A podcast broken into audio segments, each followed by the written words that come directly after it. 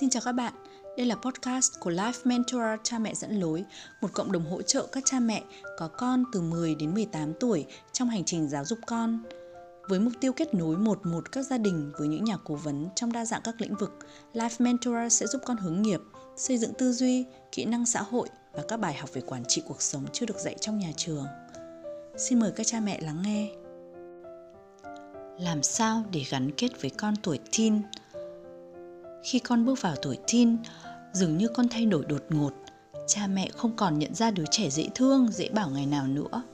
Đứa trẻ của ta tự nhiên giống như một người ngoài hành tinh rớt xuống trái đất.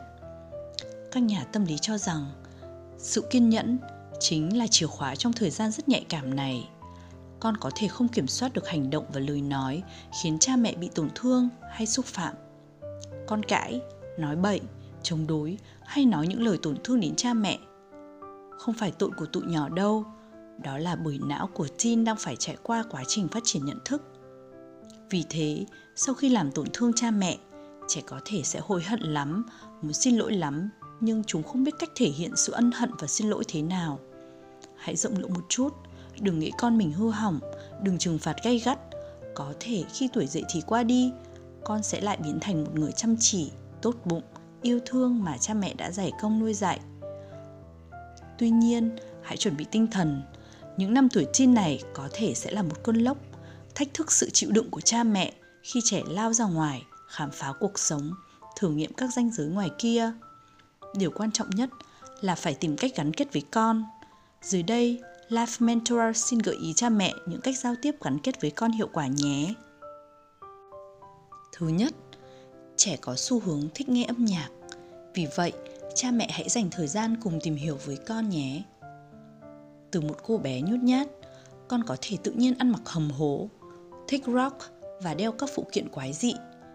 Hay đang từ nghịch ngợm, cô gái bé nhỏ của bạn bỗng nhiên thích mặc váy bánh bèo và điệu đà như một ngôi sao nhạc pop. Bởi vì ở tuổi này, các ca sĩ, nghệ sĩ có ảnh hưởng nhất định đến phong cách và thẩm mỹ của con.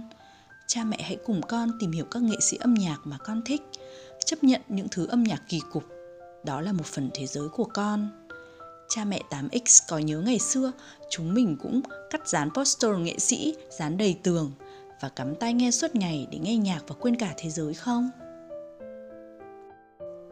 Thứ hai, tập thể dục cùng nhau. Trẻ ở tuổi vị thành niên luôn luôn cần vận động để giải tỏa năng lượng.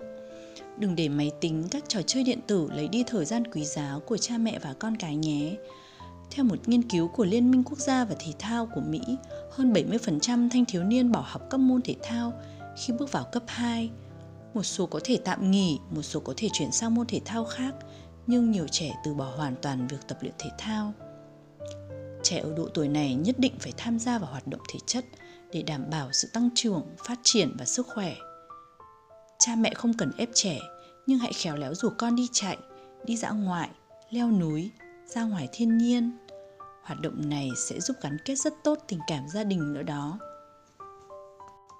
Thứ ba, cùng nhau xem phim.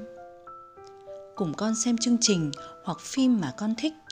Cùng nhau bàn luận về các ý tưởng trong phim là những gợi ý tuyệt vời để cha mẹ có thể gần gũi với con cái điều này cũng tạo cơ hội để thảo luận các vấn đề liên quan đến tin, hiểu tin hơn. Đồng thời, cha mẹ có thể cập nhật và lắng nghe các ý kiến của con về những đề tài nóng trong thanh thiếu niên như ma túy, rượu, tình yêu, tình dục và các vấn đề xã hội khác mà tin đang phải đối mặt.